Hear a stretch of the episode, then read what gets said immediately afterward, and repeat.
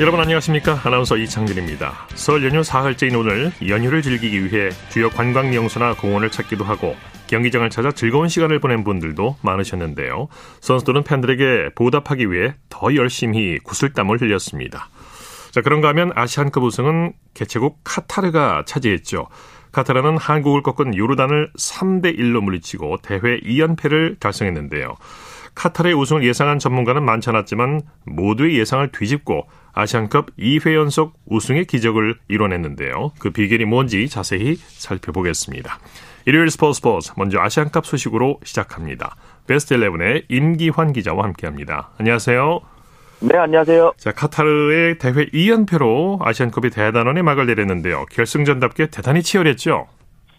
네, 왜 한국과 이란이 4강에서 떨어졌는지 여실히 보여준 결승전이었습니다. 네. 결승에 오른 두 팀, 카타르와 요르단 모두 멋진 한판 승부를 벌였습니다. 이 3-1이라는 스코어만 놓고 보았을 때는 카타르가 요르단을 압도한 것 같지만 카타르의 3골 모두 페널티킥이었거든요. 예. 이 카타르의 바르심 골키퍼의 선방이 굉장히 빛났는데 이 세이브가 없었더라면 요르단이 우승을 해도 이상할 게 없는 경기력이었습니다. 네. 이 한국과의 조별리그와 4강전 두 경기에서 모두 골을 터뜨린 선수죠. 야잔 알라이마트 선수가 카타르전에서 또 한 차례 득점을 성공시켰고요. 네. 이 선수와 함께 한국의 수비로 혼쭐낸 무사 알타마리 선수의 활약도 빛났습니다. 그렇지만 승리의 여신은 개최국 카타르에게 미소를 건넸습니다. 예. 카타르가 전반전 1번, 후반전 2번, 총 3차례의 페널티킥 기회를 얻어냈거든요. 네. 아크람, 아피프 선수가 모두 성공시켰습니다. 이 3번의 페널티킥 기회가 흔치가 않은데. 그렇죠. 예. 헤트트릭을 모두 페널티킥으로 했거든요. 네네.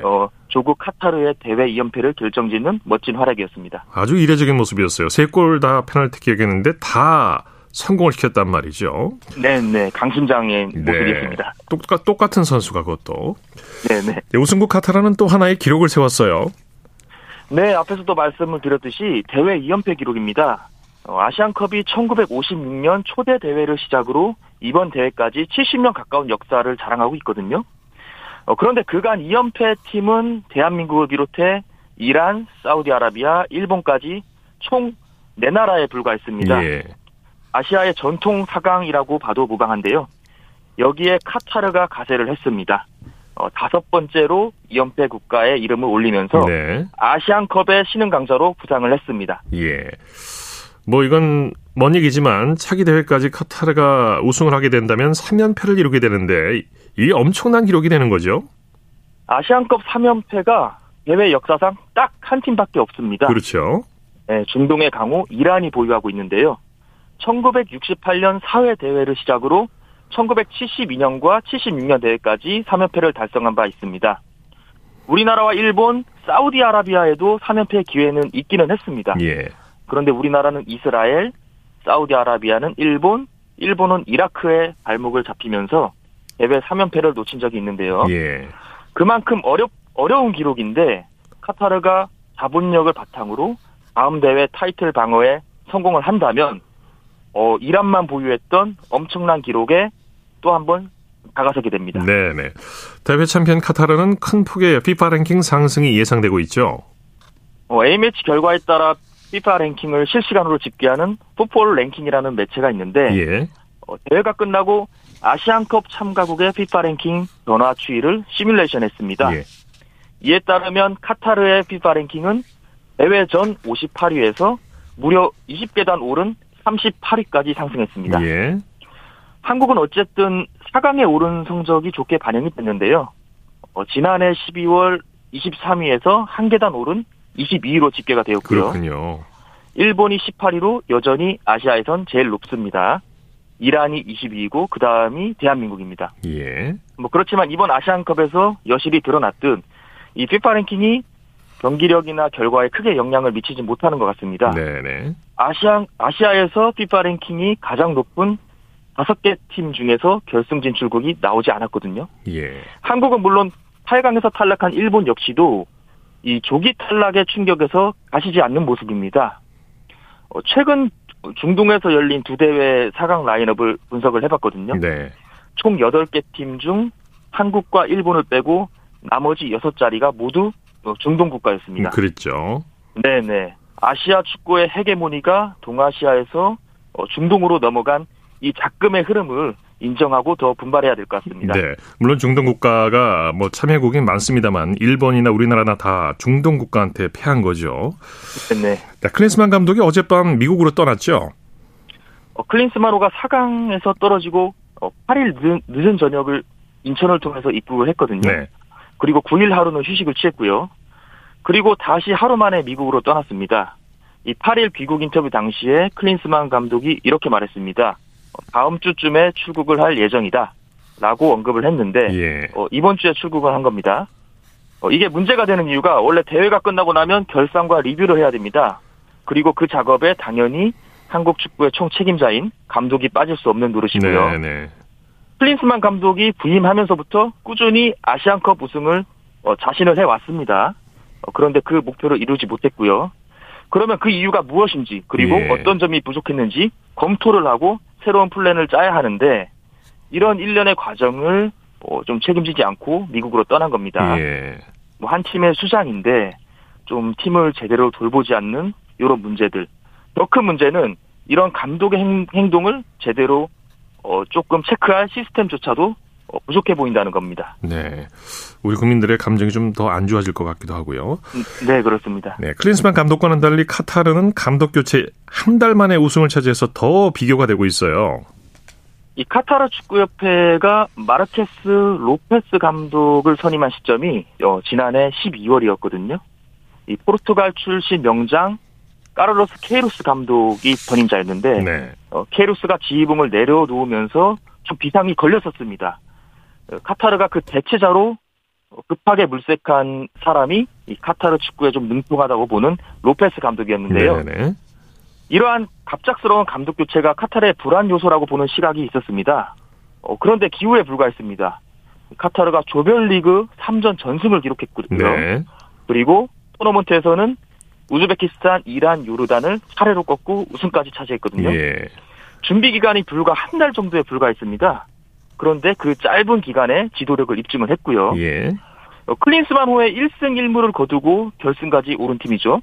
요르단 역시도 이 모로코 출신 후세인 아모타 감독과 동행한 기간이 7개월밖에 되지 않거든요. 그런데도 탄탄하고 기술적인 축구로 준우승까지 거뒀습니다. 예.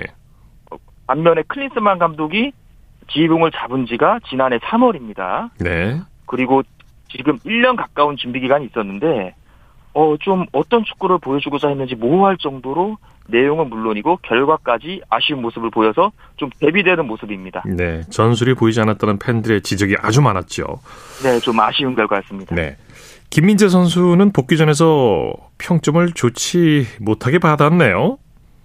네, 오늘 새벽 레버쿠젠과의 리그 경기가 있었는데요. 일단 결과 먼저 말씀을 드리자면 0대3 미넨의 완패였습니다. 사실상 분데스리가 우승 결정전이라고 봐도 무방할 만큼 중요한 경기였는데 예. 김민재 선수를 포함한 미넨 수비진이 레버쿠젠의 공세를 막아내는데 실패하면서 원정에서 큰 점수차 패배를 당한 겁니다. 이 패배로 인해서 승점이 5점 차까지 벌어졌습니다. 예.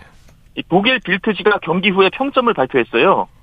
그런데 김민재 선수가 다이어, 우파메카노 선수 등과 더불어 최하점인 5점을 받았습니다. 네네. 아무래도 이 아시안컵에서 좀 많은 경기를 소화를 했잖아요. 체력적인 문제도 작용했다고 보이고요. 예. 그래서 좀 아무래도 체력적, 정신적으로 회복할 시간은 그렇죠. 좀 필요해 보입니다. 네, 자 소식 감사합니다. 네, 감사합니다. 축구 소식 베스트 11의 임기환 기자였고요. 이어서 프로배구 소식 전해드립니다. 스포츠 동아의 강산 기자입니다. 안녕하세요. 네, 안녕하세요. 오늘 남녀부 각각 한 경기씩 열렸는데 먼저 남자부 살펴보죠. 대한항공이 한국전력을 꺾고 남자부 선두를 탈환했네요. 네, 그렇습니다. 오늘 남자부 경기에선 대한항공이 한국전력을 3대0으로 완파하고 3연승, 승점 53점으로 우리카드를 제치고 74일 만에 단독 선두로 올라섰습니다. 예. 한국전력은 3연패에 빠지면서 그대로 5위에 머물렀습니다. 네, 대한항공이 서브와 블로킹에서 한국전력을 압도했죠. 결과도 내용도 대한항공의 완승이었습니다. 네. 대한항공은 오늘 블로킹 14대 6, 서브 4대 0의 우위 속에 팀 공격 성공률도 51.42%로 35.8%에 그친 한국전력을 압도했습니다. 네, 임동혁 선수의 활약이 대단했죠. 그렇습니다. 임동혁 선수가 오늘 양팀 통틀어 가장 많은 22득점에 공격 성공률도 64.5%에 달했습니다. 또 정지석과 김민재가 나란히 8점씩을 보태며 지원 타격했는데요. 외국인 선수 무라드를 제대로 가동하지 않고도 가볍게 승리를 따내면서 기쁨을 더했습니다. 네, 자 대한항공 선두 탈환에 살환을 했는데 트리카이넨 감독 경기 후에 뭐라고 밝혔습니까? 네, 트리카이넨 감독은 경기 후에 지금부터가 좋은 경기력을 보이기 위해서 시간과 싸워야 하는 만큼 굉장히 힘든 싸움이 될 것이라고 경계하면서도 베테랑 선수들이 자신의 역할을 인지하고 있다는 강점이 나오고 있다고 긍정적인 평가를 내렸습니다. 예, 여자부 살펴보죠. 정관장이 한국도로공사를 제압했네요. 그렇습니다. 여자부 경기에서는 정관장이 도로공사를 3대1로 꺾고 승점 44점으로 3위 GS칼텍스와 승점 차를 1점으로 줄였습니다. 네네. 도로공사는 2연패에 빠졌습니다. 양팀이 엎치락뒤치락 접전을 벌였죠. 경기가 한쪽으로 확 쏠리진 않았습니다. 정관장이 1, 2세트를 모두 접전 끝에 25대 23으로 따내면서 중요한 흐름을 잡았고요. 4세트 21대 20 접전에서도 지아의 강력한 서브를 앞세워 연속 득점을 따내면서 경기를 마무리했죠. 네. 확실한 외국인 공격수들을 보유한 정관장의 화력이 돋보인 한판이었습니다. 네. 정관장은 메가와 지아, 이소영이 삼각편대의 화력이 아주 좋았죠. 그렇습니다. 오늘 정관장은 지아 선수가 서브 3개 포함 23점, 메가가 서브 2개 포함 22점으로 맹활약했고요. 이소영도 16점을 보태면서 삼각편대가 완벽하게 돌아갔습니다. 네. 또 미들블로커 정호영까지 9점을 보태는 등 다양한 공격 옵션을 활용한 점이 돋보였습니다. 네. 한국도로공사는 1세트부터 범실이 쏟아졌죠? 그렇습니다. 1세트가 접전 승부였는데 도로공사가 범실 9개로 실점한 게 결정적이었습니다. 예. 2세트부터 4세트까지 도로공사의 범실이 10개에 불과했기에 초반 흐름이 너무나 아쉬웠는데요. 네. 부키리치가 양팀 최다인 32점, 파나차가 15점, 배유나가 14점을 올리는 등의 고른 활약에도 불구하고 1세트 승부처에서 무너진 게 뼈아팠습니다. 네. 오늘 경기로 남자부 선두가 바뀌었는데 V리그 순위 살펴볼까요? 네, 남자분은 승점 53의 대한항공을 52점의 2위 우리카드가 쫓고 있고요. 44점의 OK금융그룹과 42점의 삼성화재, 41점의 한국전력이 3위부터 5위로 치열한 경쟁을 하고 있습니다. 네. 승점 38점의 현대캐피탈도 아직 포기할 단계는 아니고요. 승점 18점의 KB손해보험만 7위로 멀찌감치 떨어져 있죠. 여자분은 승점 65점의 현대건설이 선두고요. 59점의 흥국생명이 뒤를 쫓습니다. 승점 45점의 GS칼텍스를 44점의 4위 정관장이 추격하고요. 39점의 기업은행이 5위, 28점의 도로공사가 6위, 21연패에 빠진 페퍼저축은행이 승점 8점으로 7위입니다. 네, 소식 감사합니다. 고맙습니다. 프로배구 소식 스포츠 동아의 강산 기자였습니다.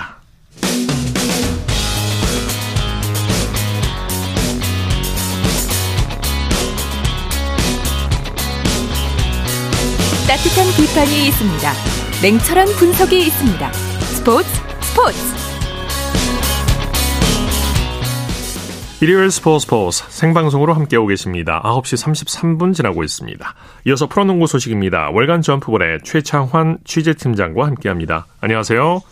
네, 안녕하세요. 네, 오늘 남녀 프로농구 4경기가 열렸는데 먼저 원주로 가보죠. 선두 DB가 수원호를 상대로 완승을 거뒀네요.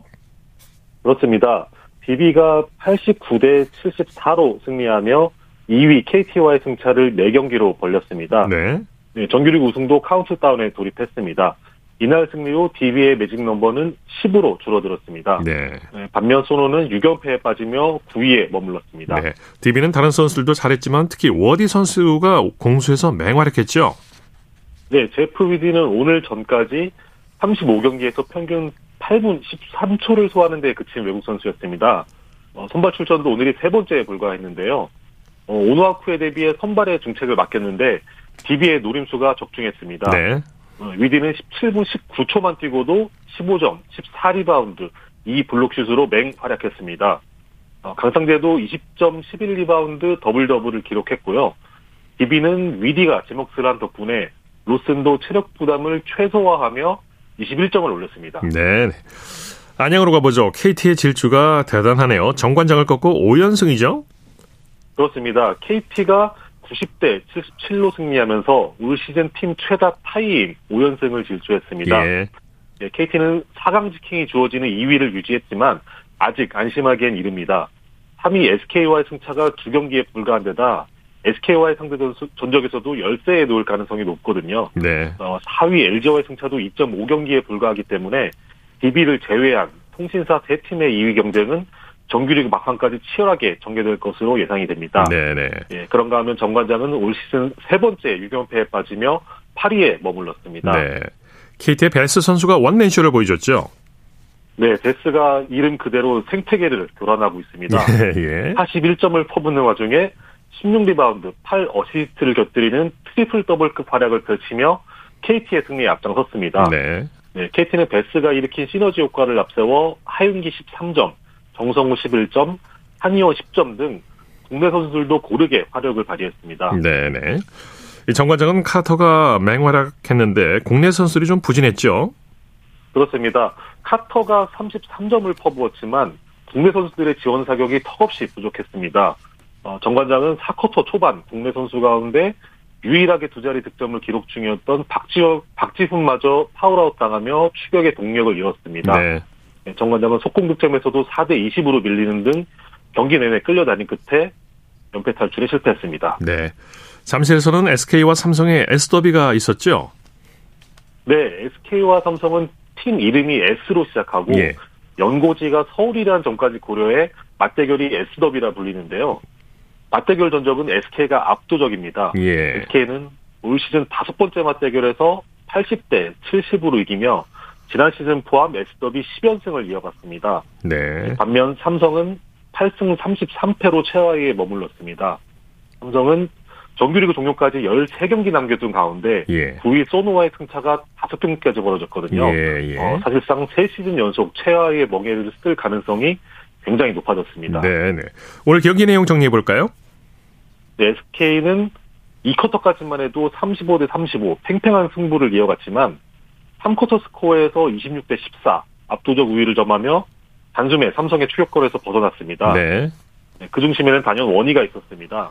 원희는 SK가 승기를 잡은 3쿼터에 야투율 100%를 기록하는 등 총 30점 8리바운드로 활약하며 SK의 2연승에 앞장섰습니다. 네네. 베테랑 오세근도 14점으로 힘을 보탰습니다. 네. 승리 1등 공신은 원희 선수지만 허일영 선수의 활약도 빛났죠. 네, 리그를 대표하는 베테랑 슈터죠. 허일영은 3점슛 5개 포함 올 시즌 개인 최다인 28점을 올리며 원희의 부담을 덜어줬습니다. 경기 종료 후에는 국내 선수 최고령 기록에 도전하겠다는 포부도 드러냈습니다. 국내 선수 최고령 기록은 문태종의 만 44세인데요. 만 38세인 허일영이 이 기록에 도전하기 위해선 2030년까지 뛰어야 합니다. 네네. 좀 만만치 않은 도전이지만 허일영은 짧게 움직이면서 주로 외곽슛을 던지는 게 내 스타일이기 때문에 몸 관리만 잘하면 충분히 기록 경신이 가능하다 하면서 도전 의지를 내비쳤습니다. 네네. 여자 프로농구 살펴보죠. KB스타스가 우리은행을 상대로 승리하면서 정규리그 무려 12연승을 달성했네요. 그렇습니다. 1위 KB스타즈가 2위 우리은행의 거센 추격을 뿌리치고 71대 61로 승리했습니다. KB스타즈는 12연승과 더불어 팀 최다인 홈 13연승까지 질주하며 대망의 정규리그 우승 매직 넘버를 1로 줄였습니다. 네. 오늘 14일 BNK와의 홈경기에서 이기면 잔여 경기 결과와 관계없이 정규리그 우승을 확정짓습니다. 네네. KB스타즈는 박지수 선수가 골밑을 압도적으로 장악했죠? 네. 언터처블, 국보라는 별명대로 압도적인 경기력을 보여줬습니다. 네. 박지수는 33점, 16리바운드로 활약했고요. 덕분에 KB스타즈도 1쿼터를 16대 8로 시작한 후 줄곧 주도권을 지킨 끝에 연승 행진을 이어갔습니다. 강이슬, 허예은도 각각 11점, 10점을 기록하며 뒤를 바쳤습니다. 네. 자, 우리은행도 끝까지 포기하지 않고 끈질기게 추격을 했어요.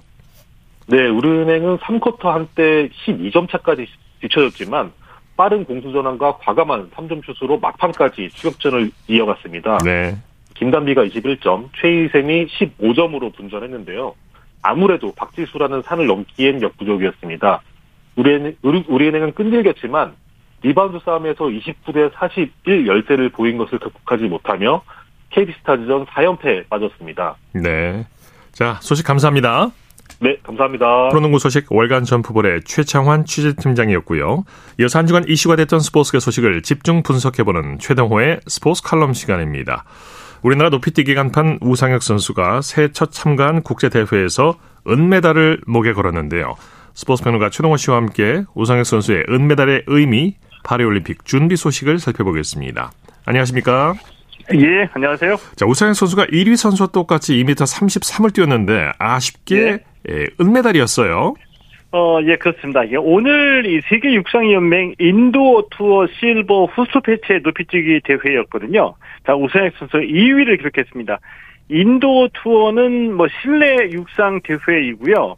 2년 전에 우상혁 선수가 2m 36cm로 우승을 차지했던 바로 그 대회이거든요. 이제 말씀하신 대로 1위를 차지한 미국의 이 셜비 매크현 선수하고 똑같이 2m 33cm를 뛰어넘었는데 이제 기록이 똑같다 보니까 이제 성공 시기를 기준으로 순위를 가렸거든요. 시기로 가는군요. 성공 시기로. 맞습니다. 2m 33cm는 두 선수가 똑같이 3차 시기에 성공했고요. 2m 31cm에서 순위가 갈렸습니다. 우상혁 선수는 2차 시기에, 매크원 선수는 1차 시기에 성공했기 때문에 매크원 선수가 1위, 우상혁 선수가 2위를 차지했습니다. 네네. 우상혁 선수 이번 달에만 3차례 실내 육상 대회에 참가할 예정인데 다음 달 세계 실내 선수권 대회를 앞두고 실전 훈련으로 컨디션을 끌어올리겠다는 계획이죠. 맞습니다. 다음 달 3일에 이 스코틀랜드 글래스고에서 세계 실내 육상 선수권 대회가 막을 올리거든요.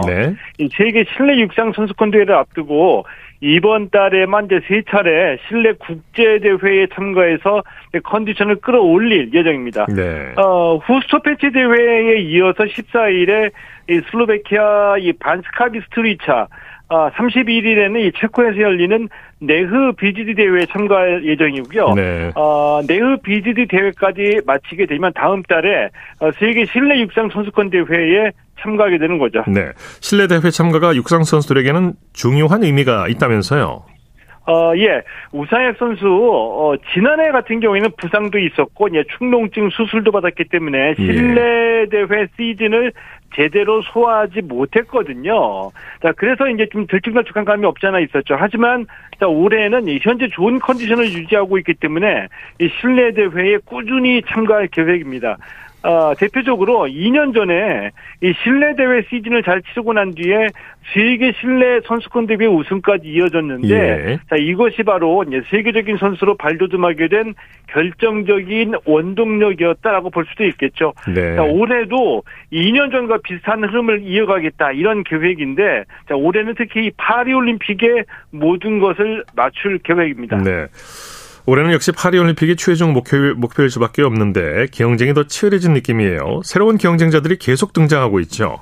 그렇습니다. 젊은 선수들이 계속 올라오고 있습니다. 2021년에 도쿄올림픽 이후에 높이뛰기는 이 우상혁 선수하고 카타르 바르심 또 이탈리아 이 텐베리 선수가 경쟁 구도를 만들어 봤거든요. 그런데 지난해부터 이 젊은 선수들이 새롭게 등장하고 있습니다. 대표적인 선수가 미국의 주번 해리슨입니다. 이제 올해 25살인데 지난해 다이아몬드 리그 런던 대회, 피렌체 대회, 도하 대회에서 우승을 차지했고요. 최고 기록이 2m 35cm입니다. 이 최고 기록만 보면 바르심 선수가 2m 43cm, 우상혁 선수가 2m 36cm인데 해리슨 선수가 가장 젊은 나이거든요. 또 이 자신의 최고 기록을 가장 최근 들어서 수립했기 때문에 앞으로 계속 이 기록 향상 가능성이 크다는 점에서 이 주번 해리슨 선수가 경쟁력이 있다라고 볼 수도 있는 거죠. 우상혁 선수 부상에 시달리다가 이제 부상에서 완전히 벗어났는데 파리올림픽 전망은 어떻게 볼 수 있을까요? 지난해보다는 밝아졌다라고 볼 수가 있습니다. 지난해 발뒤꿈치 통증이 있었고요. 이 부상에 대한 부담이 있었죠. 하지만 이제 수술을 했고, 지난해 하반기부터 부상에 대한 부담에서 완전히 벗어났는데, 지난해 하반기부터 2m 30cm 이상을 꾸준히 기록하고 있거든요. 특히 지난해 9월에 다이아몬드 리그 파이널에서 2m 35cm로 우승을 차지하기도 했고요. 지난달에 유럽 전지훈련 마쳤고, 지금 이 실내 대회에 참가하면서 실전 감각과 이 컨디션 관리에 집중하고 있는데, 자, 우상혁 선수, 올해는 시즌 초부터 주도권을 잡고 우승 후보로 파리올림픽에 참가하겠다 이렇게 얘기를 했거든요. 예, 때문에 예. 지금 컨디션 좋다는 얘기인데 지금 컨디션을 올림픽 때까지 그대로 어떻게 잘 유지해 나가느냐 이게 중요할 것 같습니다. 네, 오늘 말씀 감사합니다. 예, 고맙습니다. 최동호의 스포츠 칼럼 스포츠 평론가 최동호 씨였습니다. 쳤다 하면 홈런이고 슛 골이고 각본 없는 한편의 드라마 그것이 바로 손에 잡힌 우승 트로피 목에 걸린 그 배달 너와 내가 하나 되는 그것이 바로 꿈꾸던 스포츠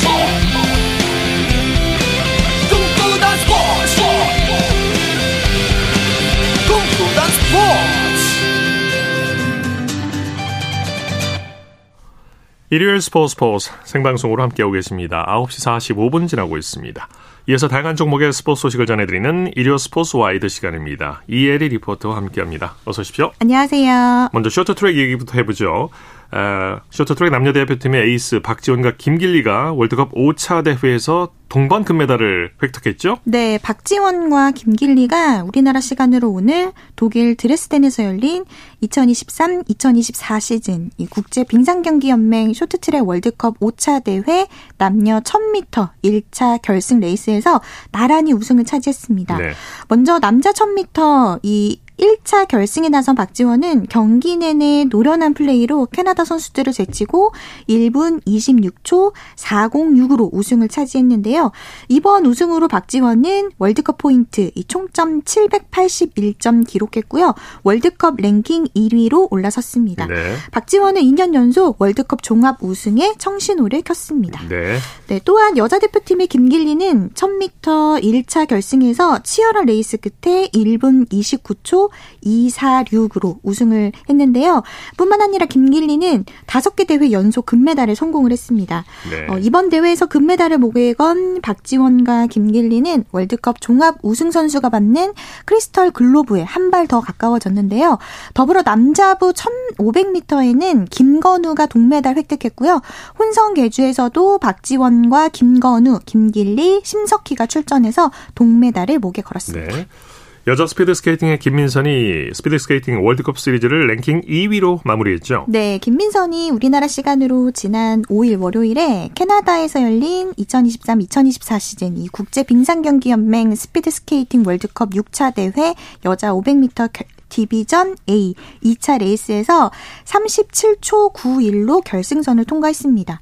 네덜란드의 그 펨킨콕에게 0.2초 차로 금메달을 내주고 은메달 차지했는데요. 네.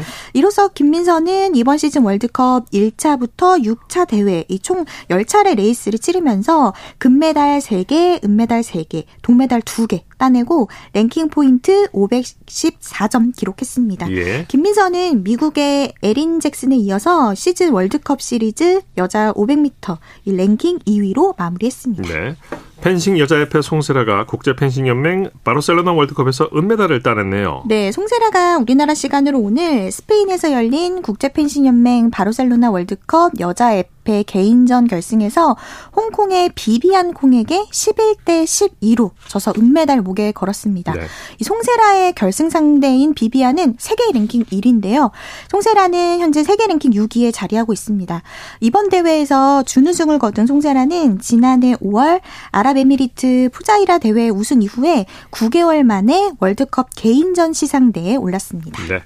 자, 김수지와 이재경이 세계수영선수권 다이빙 싱크로 종목에서 우리 선수로는 역대 첫 메달을 따냈죠. 네, 김수지, 이재경 조가 우리나라 시간으로 어제 카트레에서 열린 세계선수권 다이빙 혼성 싱크로 3m 스프링보드 결승에서 1차부터 5차 시기 합계 285.03점 얻어서 3위에 올라 동메달 목에 걸었습니다. 네. 이미 김수지는 이번 대회 여자 3m 스프링보드에서 동메달 획득에 이어서 또 한 번의 메달 기록했는데요.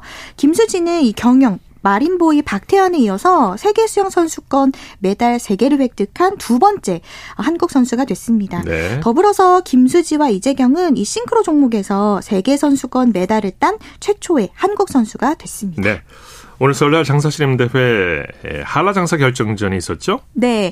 오늘 105kg 이하급인 한라장사 결정전이 열렸는데요. 문경시청의 김보경이 한라장사에 올랐습니다. 김보경은 창원특례시청의 남원택에게 3대1로 승리를 했고요. 네. 개인 통산 8번째 황소트로피를 들어 올렸습니다. 더불어서 어제 열린 증평군청의 최영원이 90kg 이하인 금강장사에 등극해서 개인 통상 6번째 황소 트로피를 들어 올렸고요. 네. 이광석은 80kg 이하인 태백급 꽃감에 올라타서 지난 2018년 단호장사 대회 우승 이후에 6년 만이자 그리고 통산 3번째 황소 트로피를 품에 안았습니다. 네. 여자 씨름에서는 이다현 선수가 무궁화급 5연패 기록을 달성했네요. 네, 이다현은 이 결승전에서 안산시청의 김다혜에게 첫 판을 내줬지만 두 번째 판과 세 번째 판 가져왔고요. 네. 2대1로 승리해서 5연패라는 이 위험을 달성했습니다. 예. 씨름 대회에서 5연패는 남자와 여자 선수 통틀어서 최초의 기록이기도 한데요. 그렇군요. 네. 이다현은 개인 통산 23번째 장사를 기록했는데 무궁화 장사 21번 그리고 여자 천하 장사 2번 이렇게 해서 총 23번째 장사 등극했습니다. 네. 자, 스노보드 유망주 이지호가 스노보드 월드컵 하프 5에서 4위를 차지했네요. 네, 이지호가 우리나라 시간으로 오늘 캐나다에서 열린 이 국제 스키 연맹 스노보드 월드컵 남자 하프 5 결선에서 85.50점 얻어서 4위에 올랐습니다. 이지호는 이번에 우리나라 남자 하프 5 간판으로 활약 중인 2006년생 이채훈보다 2살 어리고요. 강원 동계 청소년 올림픽에도 출전해서 하프 5 5위에 오르면서 잠재력 보여주기도 했는데 예. 이번 시즌부터 이 월드컵 대회에 출전하고 있는데 이지호 선수 계속해서 최고 순위를 작성하고 있습니다. 네, 일요 스포츠 와이드 이혜리 리포터와 함께했습니다. 수고했습니다. 네, 고맙습니다.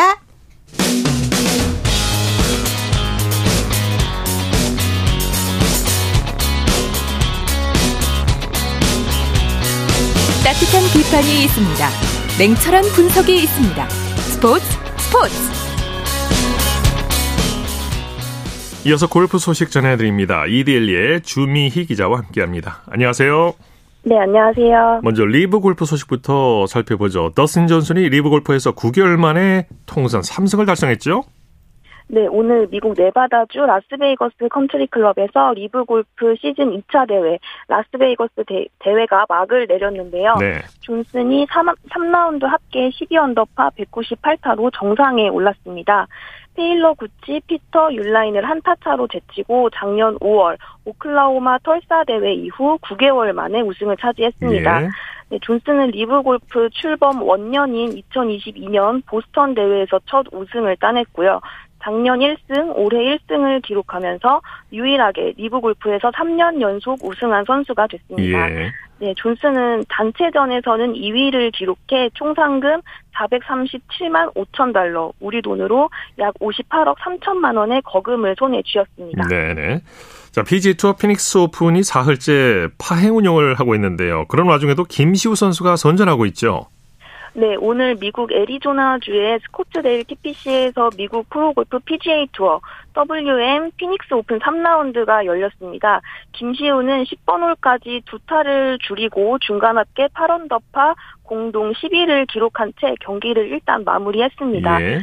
6번 홀까지 13언더파를 친 선두 닉 테일러와 5타 차지만 충분히 따라잡을 수 있는 사정권입니다. 네네. 11번 홀까지 1언더파를 적어낸 김성현은 중간 합계 7언더파로 공동 19위에 올라 상위권 진입을 바라보고 있고요.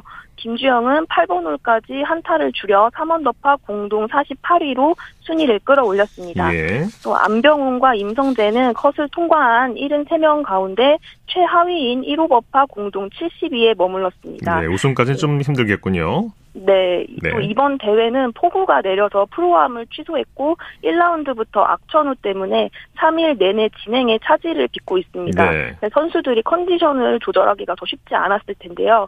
김시우의 경우는 내일 3라운드 잔여 경기와 최종 4라운드까지 총 26개 홀을 플레이해야 합니다. 체력 조절이 관건이 될 전망입니다. 네, 이 대회 그런가 하면 한때 관중 입장 중단 사태가 일어나기도 했어요. 이 피닉스 오픈은 골프 해방구로 유명한 대회인데 결국 사고가 일어났다고 하죠? 네, 정숙하게 경기를 관람해야 하는 다른 대회와는 달리 피닉스 오픈은 고성방가가 허용돼 골프 해방구로 불립니다. 그리고 또 술도 판다고 하죠? 네, 또 네. 출전 선수들도 1년에 단 한 번 있는 현상이기 때문에 이런 분위기를 즐기는데 올해는 사고가 벌어졌습니다. 2만 명 넘게 수용이 가능한 16번 홀 관람석에서 갤러리가 추락하는 사고가 일어났습니다. 예, 예. 네, 다행히 이 관객은 병원으로 옮겨졌고 생명에는 지장이 없는 걸로 알려졌습니다. 이것도 술 때문이라고 얘기를 들었습니다.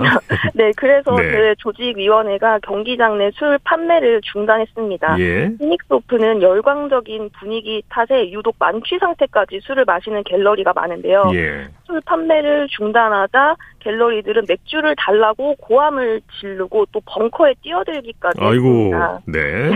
또 조직위원회는 경기장에 들어오려는 관객이 너무 많다는 이유로 이례적으로 한때 관중 입장을 중단하기도 했습니다. 이게 뭐 다 술 때문이죠. 네. 네. 자, PGA 2부 투어에서는 꿈의 타수로 불리는 50대 타수가 이틀 연속 나왔다고요.